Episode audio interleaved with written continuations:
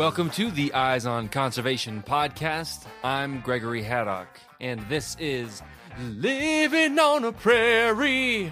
That's right, it's the story all about America's great grasslands and how important they are to the ecosystem as a whole. I know, if you're anything like me, you're kind of a little bit surprised to hear that. But it's actually very, very true. Now, when we're talking about the grasslands and the animals that are on it, there's kind of like two schools of thought, right? You've got the Bill Murray from Caddyshack school, just something like this. License to kill gophers by the government of the United Nations. Man free to kill gophers at will. To kill, you must know your enemy. In this case, my enemy is a varmint. And a varmint will never quit. Ever. They're like the Viet Cong. Varmint Cong. So what you gotta do, you gotta fall back. That's superior firepower. And superior intelligence. And that's how she wrote. And that's actually about gophers, but you get the idea. It's the same situation. And then you kind of have this uh, Animaniacs Elmyra perspective, right? And that's like this. Here, Squirrely Whirly, look what I have for you. Come on, little Squirrely, take the nice peanut. Ooh, now I have a cute little Squirrely Whirly to pet and love and cherish and squeeze. I'll take you home and lock you in a nice little cage and never, never, ever let you out except to pet you and love you and hug you and squeeze you all up. Won't that be fun? Achoo!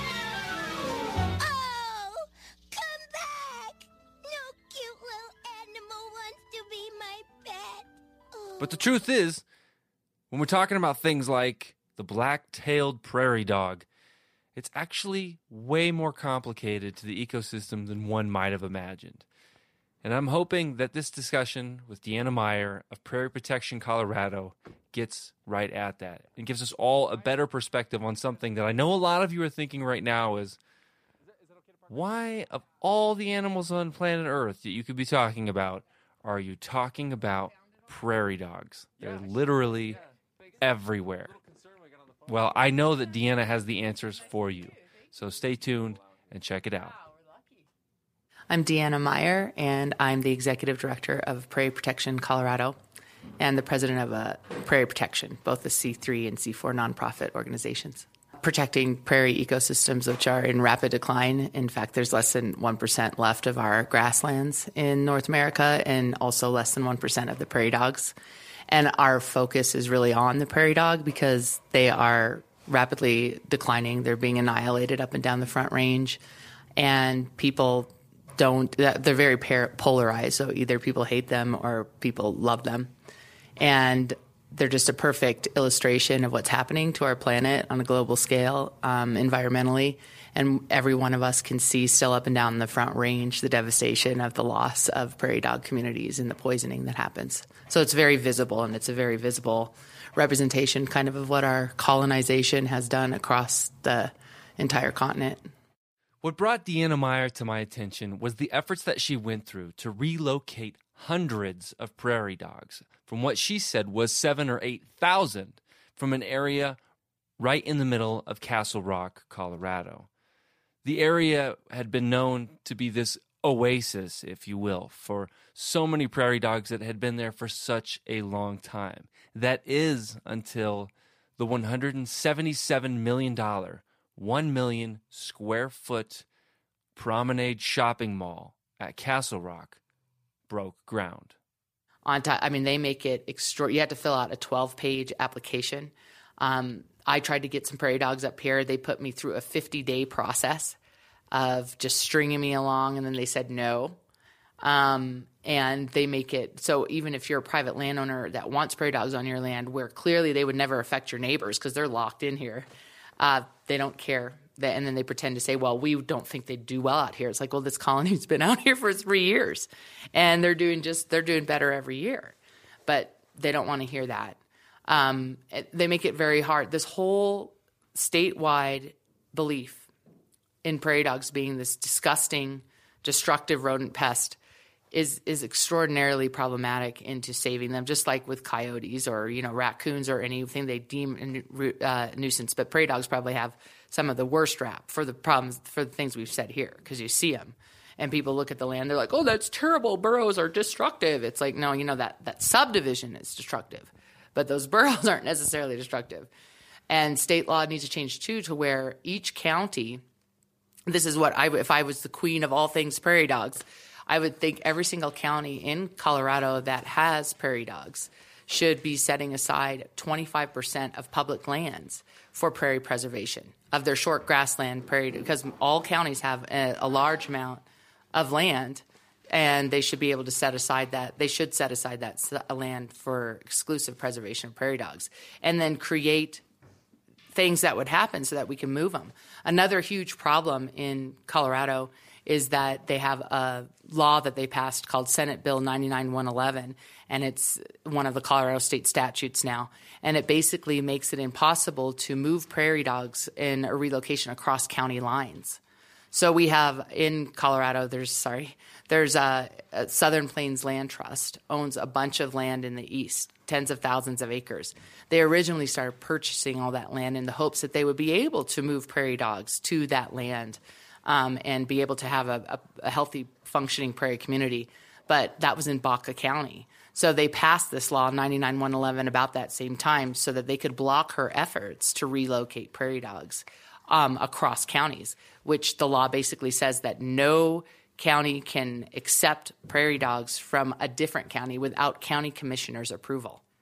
So if I was in Douglas County right now and I wanted to move prairie dogs to Boulder County, the commissioners, the three commissioners in Boulder County, would have to agree to allow that move of this destructive rodent pest into their county, whether it's private land, whether it's public land, whether it's a wildlife refuge um, like Jefferson County has a wildlife refuge, you cannot move prairie dogs onto it, even if they want them, unless you have the commissioners. Now, all commissioners across the board do not like prairie dogs. Why? Because they're heavily influenced by the ranchers and by the building, by by developers. So it's a, it's, a, it's the barriers into preserving prairie dogs or allowing them to stay in place are pretty difficult in the state, and that's another thing that would need to change if people wanted to help uh, heal heal the land and heal the prairies. I had to fight Colorado Parks and Wildlife really hard. A lot of people did to get them up here because they weren't going to allow them to because prairie dogs, they say, don't exist above 6,900 feet. We're at 78 here. So because we had this huge campaign and we put so much pressure on and they allowed them up here, but this is not a prairie. This is mountain meadows. So um, they don't have normally prairie dogs like to see for hundreds of miles or as long far as they can. And here they can only see for a little bit, and they're locked in because they're not going to run through forests. But they don't have anywhere to go. They're not going to make it anywhere else. So they're not going to affect a bordering landowner. Um, that's what that what I mean. So because Colorado Parks and Wildlife bases relocations, they have to check on all your bordering landowners to make sure that nobody has an issue with it. And most of the time, a landowner will always have an issue with prairie dogs. So that's another tool that they use to say no to relocations. Now, believe it or not, and this was a in, incredible shock to me, is that prairie dogs are actually a keystone species, meaning that when you remove them out of an ecosystem, that can result in a cataclysmic chain effect. The nice thing about prairie dogs is they're a keystone species. So at least 180 other species have been shown to be dependent upon the prairie dogs. So for those species to thrive and do well, they are absolutely dependent on prairie dog survival. So caring about prairie dogs is was our choice as well because they are keystone. And if you lose the prairie dogs on the prairies, then you lose a host of other different species. And two that really stand out that people do talk about are the black-footed ferret, which are the, one of the most endangered mammals in North America, critically endangered. Um, and the reason they are is because of prairie dog habitat black-footed ferrets depend on, exclusively on prairie dogs for their food and their shelter. And then you have burrowing owls who are also threatened now. And the reason why they're threatened is because of the loss of prairie dog colonies and communities because they have to live in the burrowing systems with prairie dogs in order to do well. So there's a whole host. I mean, the ferruginous hawk is another animal that's very dependent on them. Eagles are very dependent on prairie dogs. Um, you know, in the win- in the summer they tend to get fish out of streams, which is also you know declining rapidly, and then in the winters they shift to prairie dog colonies. So there's just coyotes, all different types of mammals and predators and birds and um, reptiles depend on prairie dogs. Even spiders, a host of different insects and soil, everything depends on their burrowing systems. There's multiple ways that they do. Um, some of them are definitely dependent on them for food, like the black-footed ferret, but they're also dependent on them for their shelter. So they need those burrows to exist and to create their own home and have their babies in it. Um, the 180 different species, the hawks, the raptors, all the birds really depend on them for their food source. Um, when you look at black widow spiders, rattlesnakes, and all different kinds of reptiles and insects, and they depend on their burrows just for shelter and for a home. Burrowing owls depend on them for their shelter. They need those burrows to live and to raise their fledge- their babies. The prairie dog serves all different kinds of functions for that. By now, you might be thinking, yeah, that's all fine and well, Miss Meyer, but there are still prairie dogs everywhere. We see them everywhere we go. It's almost impossible to. Well, there's one right there. There's one right there. Everywhere you go, it does not matter. They seem to be everywhere. Even though it appears that way, Deanna says it doesn't mean that they haven't been reduced to a significant impairing degree. One thing that I always thought was really interesting about prairie dogs is they, well, there used to be about 5 billion prairie dogs in North America. So wherever you saw short grass prairies or even middle mid grass prairies, you would see big, huge prairie dog colonies.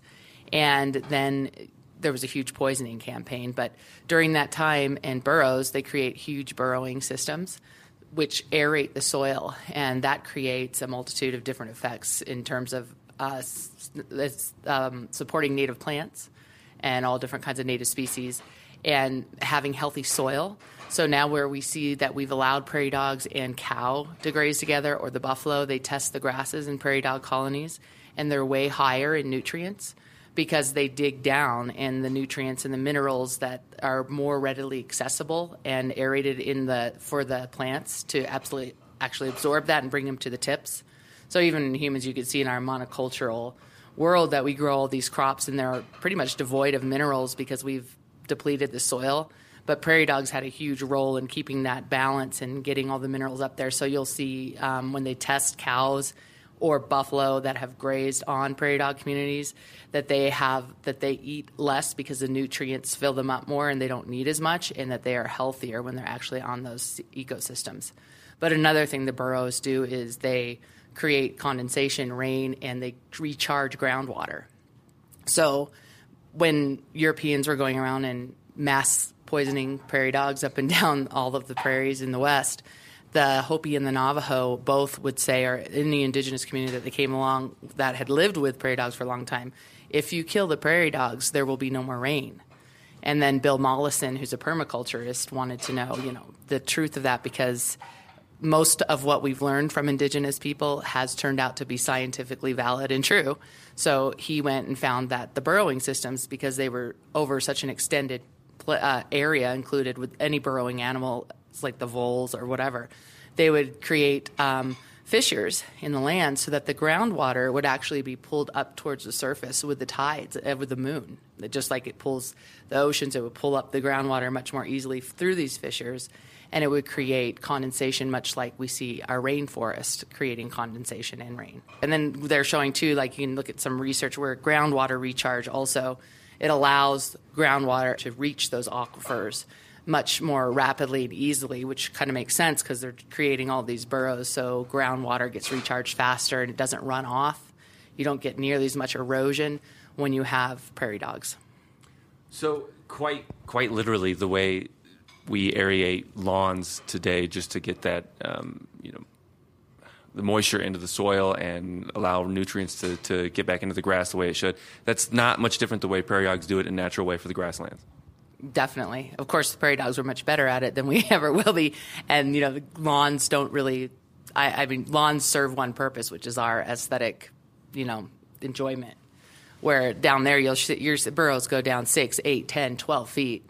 And they have extensive, you know, chambers in there. They have places where they sleep, where they have their babies, where they eat, where they go to the bathroom. So they have really like this, and they create their burrows too are created so the exact right amount of airflow comes in and out of burrows So if you're ever looking at a prairie dog colony, you'll see some burrows which look like big volcanoes and they're all shaped even out here you can see all these different shapes that they've created and then you'll see other ones that look totally different. But what they're doing is they're engineering their burrows so that they get the exact right amount of air that flows through there in the right way. So they, they, they really are trying to regulate the airflow in the burrows as well. that's right.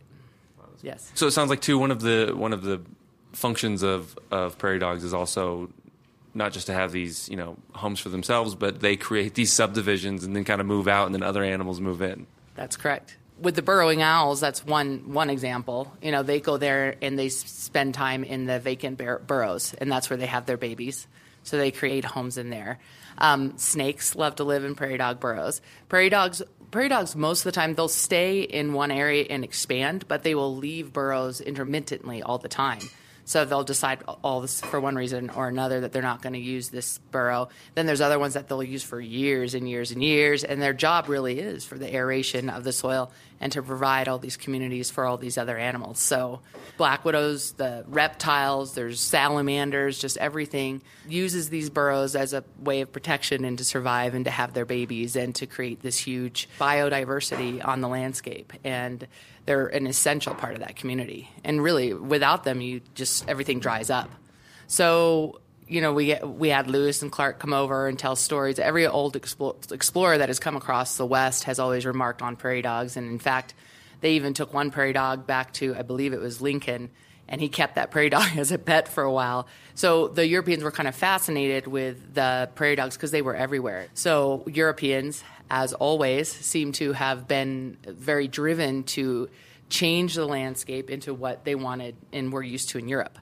So they wanted to move everything over so they could put cows on and they could create a society and a culture where indigenous people and plants would no longer be able to depend on, say, the buffalo, even, or, you know, on the native species. But the prairie dog was highly attacked, just like the coyote um, and wolves, because they were competing with their cows and with crops. So it's very difficult to have a huge a crop when you have prairie dogs in the middle of the crops because they are burrowing animals. So they will destroy what you're planting because they are busy creating fissures in the earth. So They've got other plans. Right, right. So that was not ever a concern for people who came here. It wasn't cows breaking their leg, it was competition for grass. So they would see prairie dog colonies, and what prairie dogs do is they trim the grass, they keep it super short clipped. They do that for mostly because they have to be able to see any predators. So they want to be able to have a full visual scale, and grass can't be getting in their way which is interesting too because then buffalo and when big huge grass fires come along that's where all the animals go for protection so they don't burn they go into the middle of the prairie dog colonies that used to be hundreds of miles big uh, long and extended there was 4 million prairie dogs in one colony in texas That seems like a relevant factor for Yeah. a state that's struggling with wildfires on a regular basis. Yeah, but back then, the goal was to eliminate animals that would get in the way of progress. So buffaloes were killed because Indians actually were independent and continued to fight white prog- white people coming into stealing their lands, and they were able to do that because they had food. So the government said if we destroy the food supply and kill all the buffalo, then we'll be able to get them onto reservations and to get them to stop fighting because they won't be able to eat. So they did that with prairie dogs. They wanted to eliminate all of them because they were competing for the land, for the grass. And so they started poisoning them along with the coyotes and the wolves for the same reason. They felt the coyotes were impacting their their their cows and they were predating on the babies, which is kind of iffy with the coyotes. Wolves were. Um, so they started using cyanide and strychnine. This was in the mid to late 1800s, and uh, organization was created in the United States, and it was the Bureau of Biological Surveys. It was called, and then they created a subdivision of that underneath it called the Predator and Rodent Control. And they started going across the prairies and soaking wheat berries or oats in cyanide or strychnine and dumping it all across millions and millions of acres of prairie to kill off all these prairie dogs. And then they would take horses. Like in Colorado alone, there was like 300,000 bait stations in one year. I believe that was the early 1900s, where they'd take horses, inject them all with cyanide, and soak their flesh in that. They'd kill them. They call them bait stations. And they'd throw them all across the prairie so that the predators, the bears, the coyotes, and the wolves would come eat all that poison and die. And then they ended up morphing in the six in, in the 40s and 50s and more in the 60s environmentalists we see rachel carson we see all this stuff come along and they start getting hard hit this bureau and the predator and rodent control and they try to switch some things around rename themselves into something that looks friendly. So now we have what is called and it's the same division but they changed the name to wildlife services so, Wildlife Services is underneath APHIS, Animal and Plant Health Inspection Service. Okay, so Wildlife Services is a program intended to provide federal leadership and skill to resolve wildlife interactions that threaten public health and safety, as well as agricultural property and natural resources. And it used to be called like rodent control, animal damage control. Preceding agency was animal damage control. They had to change the name. So if you look like at 20, this was the last time they had 2016 wildlife services, animal takes. Okay, so we're seeing 2.7 million animals were killed by wildlife services in 2016 alone. And they do this every year, which you'll see in Fort Collins. They have that National Wildlife Research Center, and that's kind of where they concoct different poisons. And they also make different kind of vaccines, but they do a host of things that help aid wildlife services in the poisoning campaign across the states to continue to kill these they call nuisance species like prairie dogs, coyotes. They poisoned 58,000 burrows alone in Colorado for black-tailed prairie dogs in 2016. A lot of what happens like with these divisions and their changing of the name and everything, they kill a lot of wolves, they killed blackbirds, and what they do it mostly through is poisons. So like to kill that they killed 320 some thousand blackbirds in 2016. And we don't have 2017 statistics, they haven't put those out. But um, they do that through just getting big, huge bait stations and open air bait stations so any bird can come and eat that and they'll die the same way. And they douse all those uh, grains in anticoagulants that kill the birds almost immediately. And their goal is to kill the red winged blackbirds. Why? They're saying because they compete with cows, that they go into the feedlots and they steal their food. So they're protecting us so that we can have more food you know, and underlying all that, when you start really looking into these poisoning campaigns, it has a lot to do with funding, just like any other government agent. You know, if you're getting, they've always gotten funding to kill animals. That's what uh, Wildlife Services originally was when it was rodent and predator control, and then it was, you know, animal damages control, and then this this National Wildlife Research Center used to be called a poisoning center. You know, learning it, and it said it more clearly, but that's when the public was behind it then we see Rachel Carson and we see more people starting to think, you know what, predators and these keystone species, these rodents or whatever, are actually very essential in in holding life together in communities and having a healthy environment. And then they got pushback, so they instead of stopping killing, they just changed the names so that people, you know, you hear wildlife services, what do you think? You hear Colorado Parks and Wildlife, what do you think? You think they're there protecting wildlife that their job, but they're really actually working to distribute poisons. Can you take a step back and maybe elaborate on the impact that Rachel Carson's work has had? I think maybe in particular, Silent Spring is what most people might be familiar with. Yeah, I mean, that was a huge break in terms of the public understanding the importance and the, um, the, the cascading effects of poison on our environment.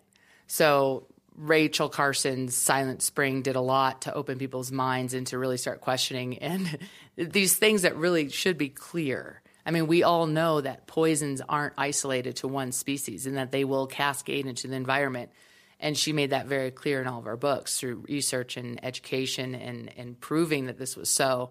And, um, you know, so it opened people's concerns and people started thinking a lot more about that. And prior to Rachel Carson, I think people understood that it probably wasn't a really good thing to poison, but it wasn't put up on the stage and it wasn't really highlighted. Now, what's happened since then is nothing. I mean, we there were certain things that were put into effect. You know, we cleaned up water, we got more environmentally concerned. You see the Endangered Species Act, you see all these environmental protections coming along around that same time.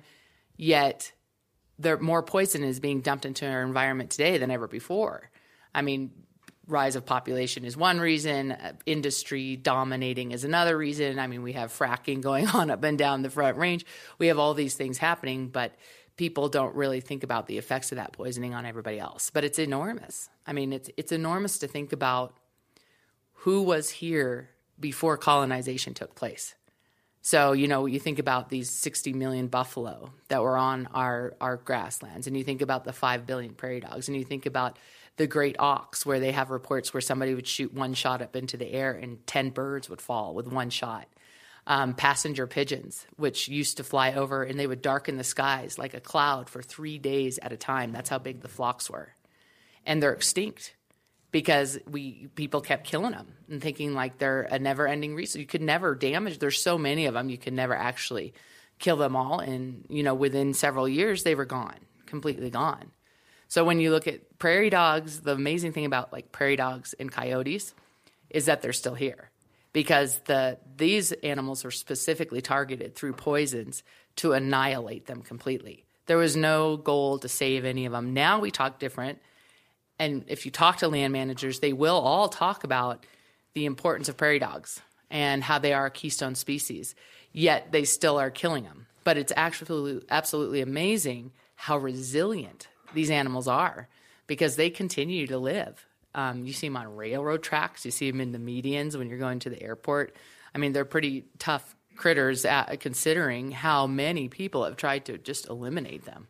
I think that's an interesting idea for uh, notion for most people is to talk about prairie dogs as a species that needs our attention or that might be endangered is really hard for people to wrap their minds around because they're everywhere. What we need to be able to clarify, like you're saying, is that just because you see them doesn't mean that their populations are doing well at all. And these are the last tiny remnants of them and it's very heartbreaking. They are, yes, they are very resilient. But if you drive through Parker on your way out of here, um, or probably in Fort Collins too, but you can really see it in Parker. If you go up and down Parker Road, every single lot that is vacant that has a prairie dog colony on it usually has a for sale sign.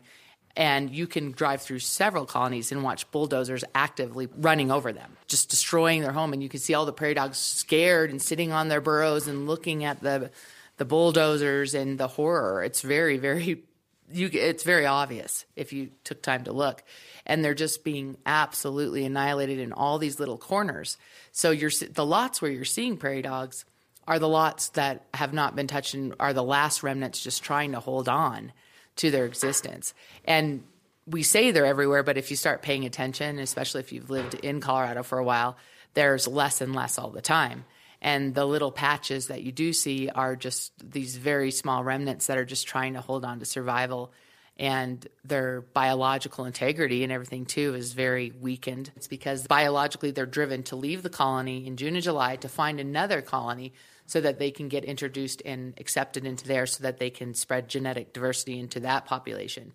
And they do that. And now we're seeing less and less of that, and we're seeing more weakened colonies. A lot of researchers and intellectuals are very convinced that we're in the middle of the sixth great extinction.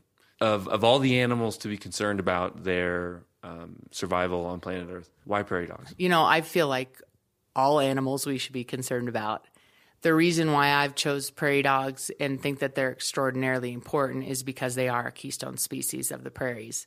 And the only way to really have healthy prairies is to have uh, healthy is to have prairie dogs and to have them vibrant on the landscape.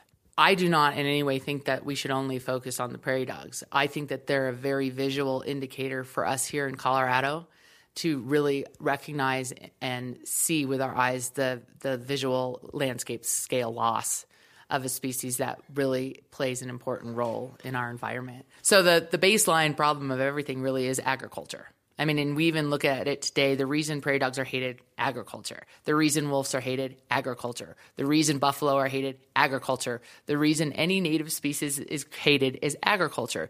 Because the most important thing to this civilization is growth. And to have growth, you have to have a food supply to supply that growth. And you have to be able to extract and use, say, fossil fuels to continue to to, to push the growth out. And so we see civilizations back in history, and every one of them that has risen up and has expanded their population beyond what the land can take crashes. And it's it's just every single one and this all happened 10,000 years ago. Now prior to 10,000 years ago in the uh, in the record, the global archaeological record, there is no sign of any civilizations that came up all people lived in traditional cultures, which lived with the land base, and they didn't try to expand the population beyond what the land could support. It was just, and we had to listen to the land. We had to get our stories from the land. We had to base our mentality around what we what the land would allow for, in terms of growth and, and respect and love. And we saw those trees and the grasses and the prairie dogs and all the animals as our kin. And to kill them was a huge ceremonial effort of, of giving and of, of gratitude and of trying to give back to the earth through ceremony, through care, through ensuring that that species would be able to continue into the future.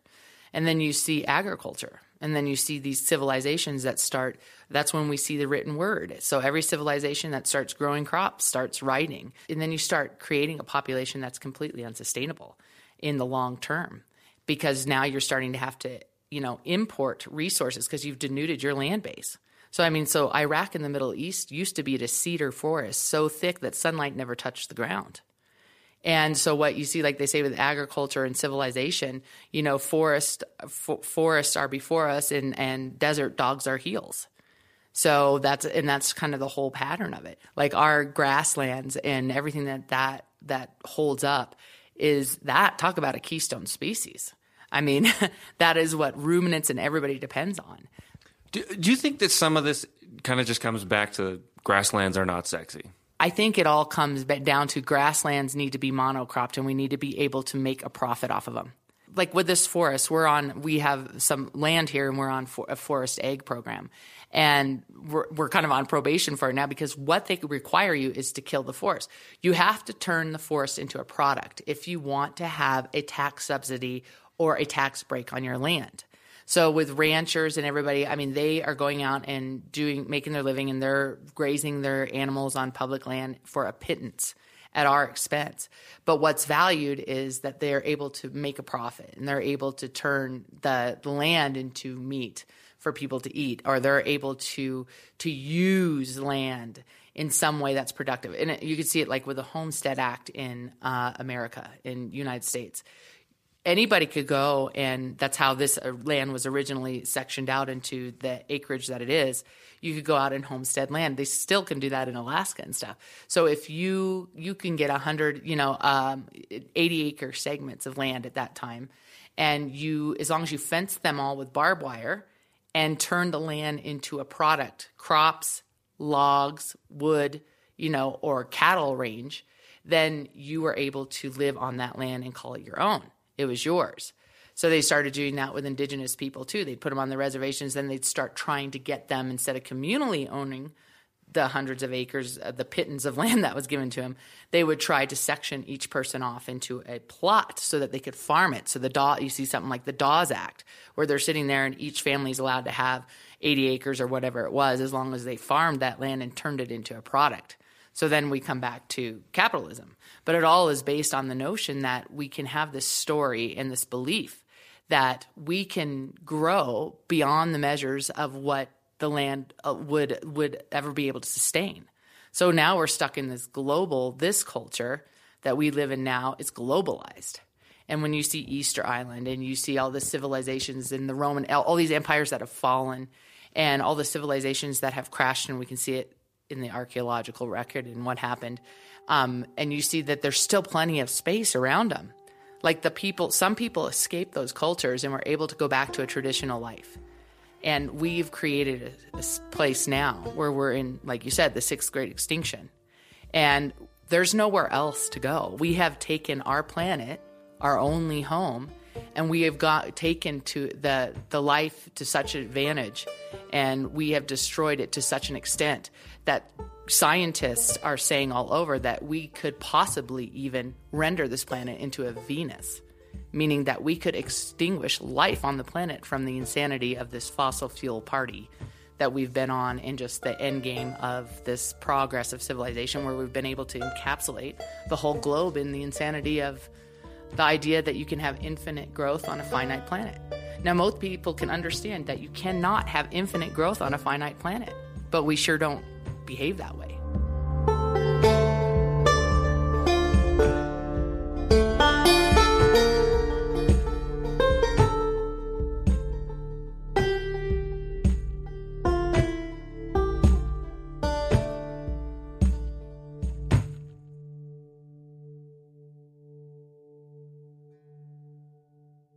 We're looking at the prairie dog colony that was relocated here from uh, Castle Rock.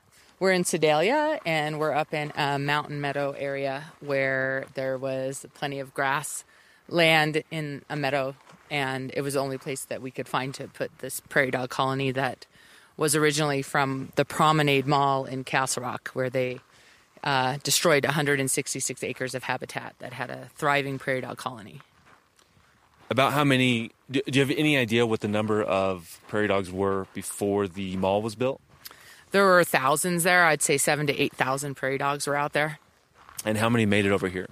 About 400 altogether, 350 to 400. Um, they already poisoned them.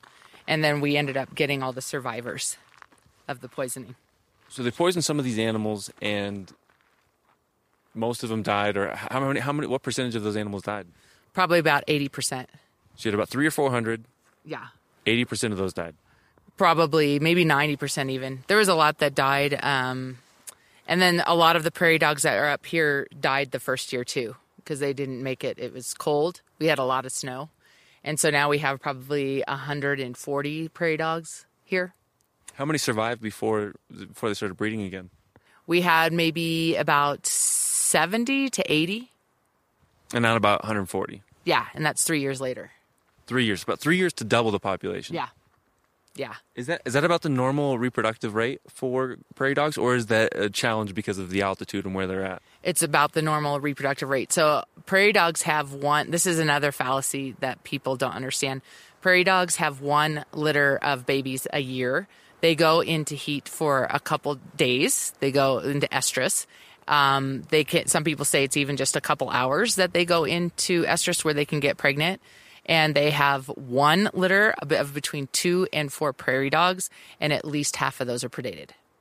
So okay, um, then, then there's this incredible misnotion around animals that people think of as nuisance animals or, or rodent animals, and pardon my language, that they just like rabbits. Yes, and that's completely not true of the prairie dogs as we see. I mean, they have one. So right now they're starting to get ready for um, babies. Uh, for getting pregnant. They're going to start going into estrus. They usually do around uh, February. Um, and now they're getting their nest ready and they're getting everything kind of set up. The the boys are starting to get a little frisky out there and they're going to start getting ready to breed. And then the babies, they'll have their babies around March and then the babies stay in their burrows for at least 5 weeks. Um, they're born without hair. Um, they're bald little cuties, and then they start growing their fur, and then they come out um, in about June, early June, late May, and then about, like I said, half of them get predated by the birds at least. This idea that they have sex all the time and are just this crazy wild group. I mean, that's that's really that's that's a that's not accurate at all. Not at all. So Not when they when they do get to this time of year and they start to get a little bit closer and a little bit more intimate, maybe put on a little bit of Barry White, some Al Green. This is a special time. It's a it's a, it's a special special moment. Yeah, it is. And you'll see the boys starting to fight. I mean, just like with the elk and the deer and everybody else. I mean, you'll see the boys starting to fight each other.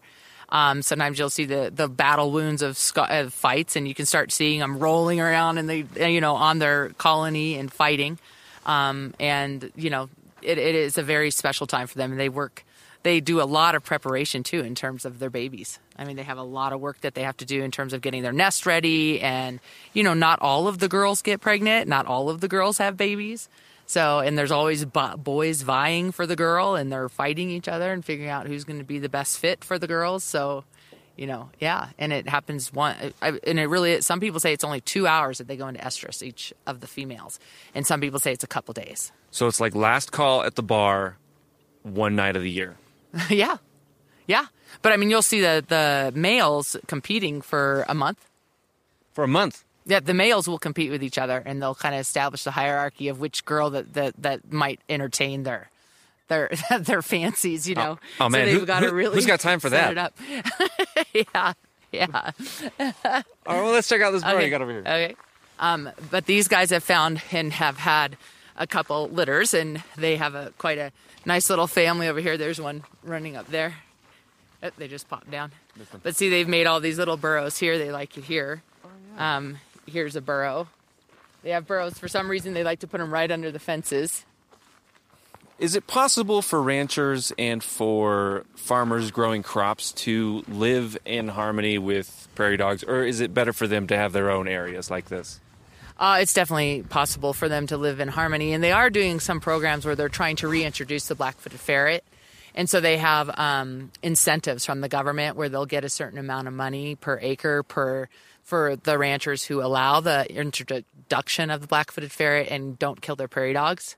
Um, so we see some of that happening in Mexico, and I forget the person's name. I can look it up for you later if you want to look into some of his work. He's done huge hundreds. Of, he has th- tens of thousands of acres of cattle ranches, cattle um, grazing ranches in concert with the prairie dogs, and he's done a lot of research on that, and has found that it's only benefited both the prairie dogs and the cattle ranchers, and that that's really you know a great uh, combination, and that they benefit each other in terms of the soil health and the plant health and the cattle's health. Um, and and I think that ranch is over ten thousand acres or something, and they've done that. Ted Turner does a lot of work with uh, prairie dogs and keeping them on his ranches along with his buffalo.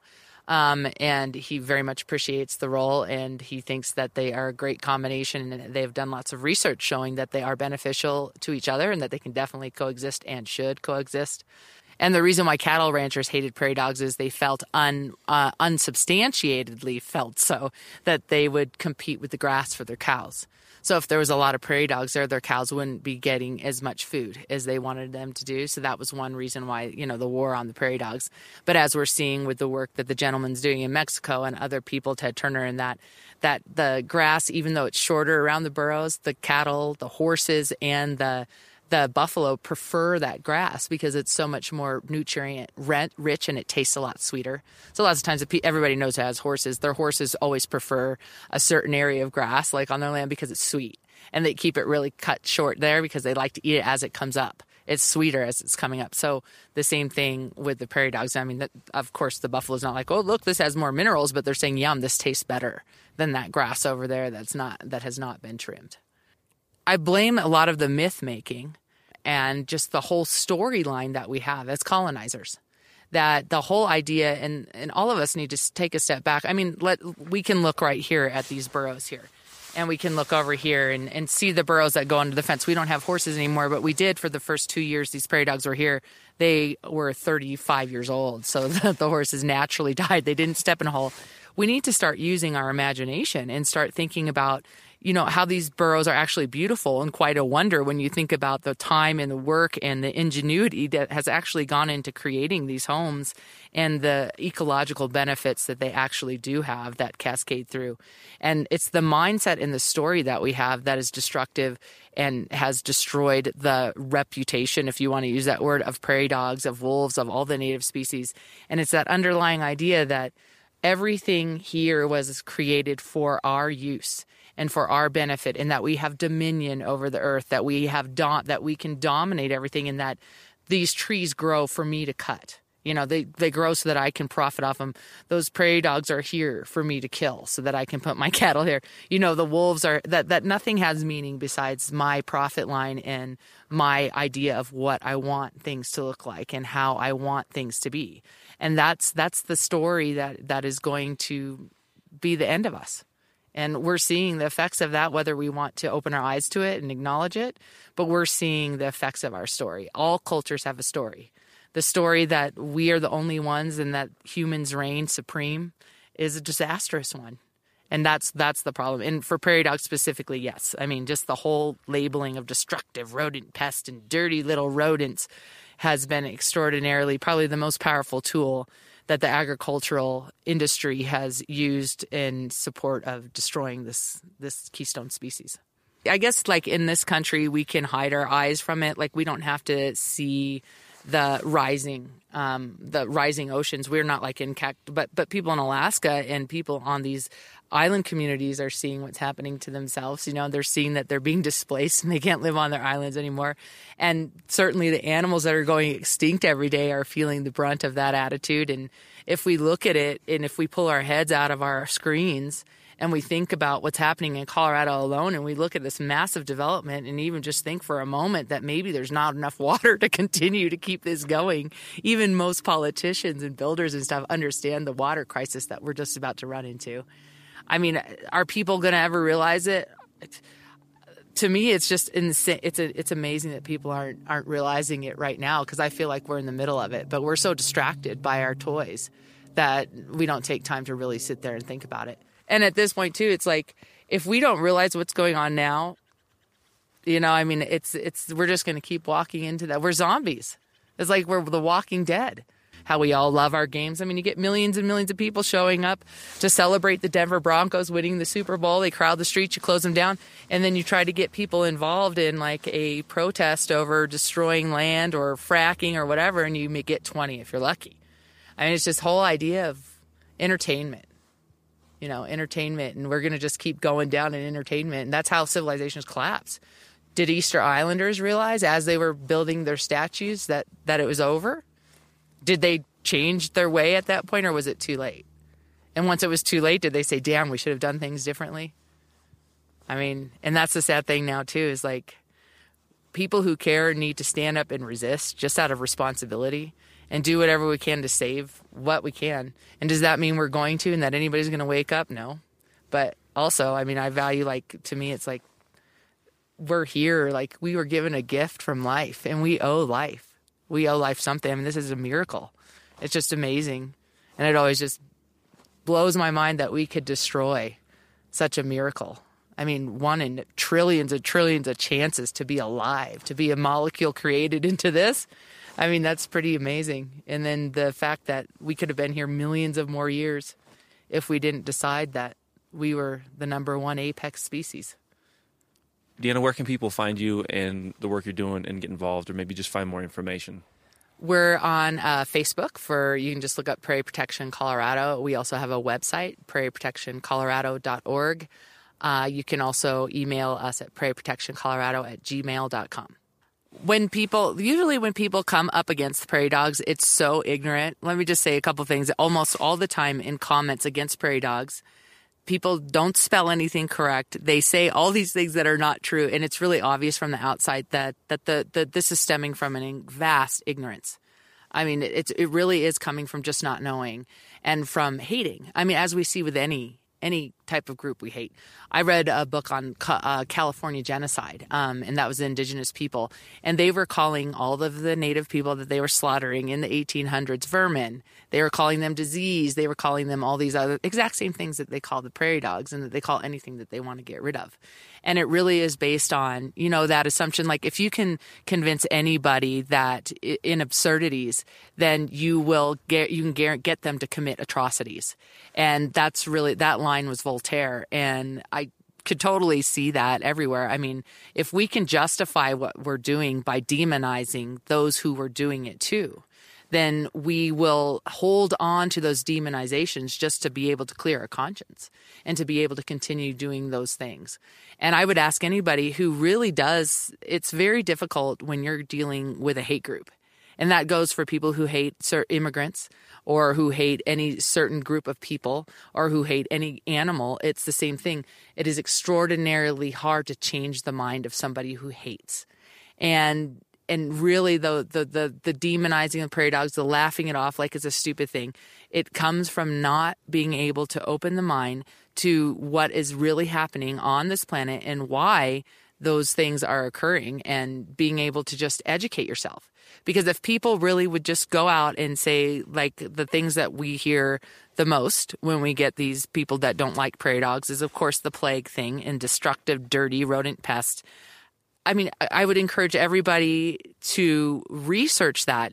The people who hate them probably never will. And if they do, they're not going to like what they find. But the people who are in between the fence to just really think about these claims like, what do they really carry the plague? you know, and look it up. Look at the Center for Disease Control and what they have to say. And look at how many people get plague and look at the statistics. And then come back and really ask yourself is this what we should seriously be worried about in our world today? And is this even factual? Same thing with the animals breaking the leg and all of this. Um, and I just hope that one day, I don't think we're ever going to change the people that hate them. Um, I've tried, and it ends up being frustrating and it ends up being hate on both sides. And so those aren't the people I'm concerned about reaching. I'm concerned about reaching the people who are in between, who have heard the hateful stuff, but who are smart enough and willing enough to explore those assumptions and to really look into why those have come about historically and you know in policy for one thing prairie dogs are the health of our grasslands and especially our short grasslands. And grasslands are key into storing carbon into keeping groundwater alive and there um, into supporting a myriad of other species and into keeping our soil available and to have a breathable planet. Um, without prairie dogs just symbolize like what happens when you lose this intricate community of life, um, including the grasslands. And, and, more than ever now, we need to try to restore our grasslands. We need to try to get the circle, the community of life to rejoin and restore and rebuild the damage that has been been created. And what do humans need to make that happen? We need to stand back and stop controlling these these very important species and to start realizing that you know what life isn't just me. Life is my life. We all die. But life on this planet is a miracle behind, beyond anybody's comprehension. And in this area in the West, if you want to care about something and that's visually there and that needs our protection and that needs our advocacy, prairie dogs are the ones to do it because you can see it, like you said, on every corner. You can see, you might see them, but you guaranteed can go watch them being killed right now anywhere in the state. Um, the last of them, the small colonies that remain, are under attack. And you know, I that, that's the best way I can say. it. It's like the the importance of a community and what prairie dogs symbolize in terms of how many different cascading, you know, effects it has to take that key, key any keystone species out of the environment. We see it with wolves, we see it with beavers. When you take those out, you watch everything else plummet and and cease to thrive and that's that's what we're seeing. I mean, where you see prairie dogs, you will see hawks, you will see owls, you will see coyotes, and a lot of people don't want to see the coyotes, but I think most people value eagles and hawks and raptors, and they like those. They love owls, but they have to understand that when you pull a thread out of the tapestry of a community that is integral to the survival and the the the strength of it that you're also destroying those owls and those birds and all the other community of life that you might appreciate. Oh yeah, yeah. I mean, the thing with what needs to happen in Colorado to protect prairie dogs, first and foremost would be to to get rid of this whole labeling of them being a destructive uh, rodent pest and a nuisance species. And they speak out because they also call them a keystone species, but they're known in law as a destructive rodent pest. And if you look at some of our laws, they're pretty appalling. Like they say that the state even has a right to go on private property of people who don't want their prairie, who don't mind their prairie dogs or would like them to be there, and to kill them. That the police can come in and do that um, if they're affecting anybody's crops on, on any side of the land or whatever. And they use the terminology consistently through it as a destructive nuisance rodent pest. Um, so that that would be important to get people to know just what I'm talking to you about because I think a lot of there are people ranchers the agricultural industry who has a huge power in our Congress throughout the entire country. They always have farmers and ranchers have a huge pull on Congress and, and the politics within. Um, but people so they hate prairie dogs pretty much you're not going to be able to talk to somebody they're going to be very heated and just they're disgusting and blah blah blah but most people are in the middle to where they've heard so that they're plague carrying dirty rodents that they're just gross rats. They're rats. They're like rats and, and no no offense to rats either because that's misinformation as well but prairie dogs are keystone species of the prairies. And if people started getting more educated about that and we started putting more programs to educate the public, I think much more people would be inclined to appreciate and like prairie dogs than there would be people to hate them. Um, so that that's an important thing of the education. And then another thing is this Colorado Parks and Wildlife and their their restraints on restraints and their the difficult process that they make advocates go through to relocate prairie dogs would just about infuriate anyone. That's awesome. I, I'm just so pleasantly surprised with how this went. Meeting you has been so fantastic, and you were so well spoken and I just wish way more people have. I really hope a lot of people have a chance to hear this story. Thank you. Thank you. Thank you so much. I sure appreciate it. I appreciate you doing this story always. Deanna Meyer, Prairie Protection, Colorado. Thank you very much. Thank you.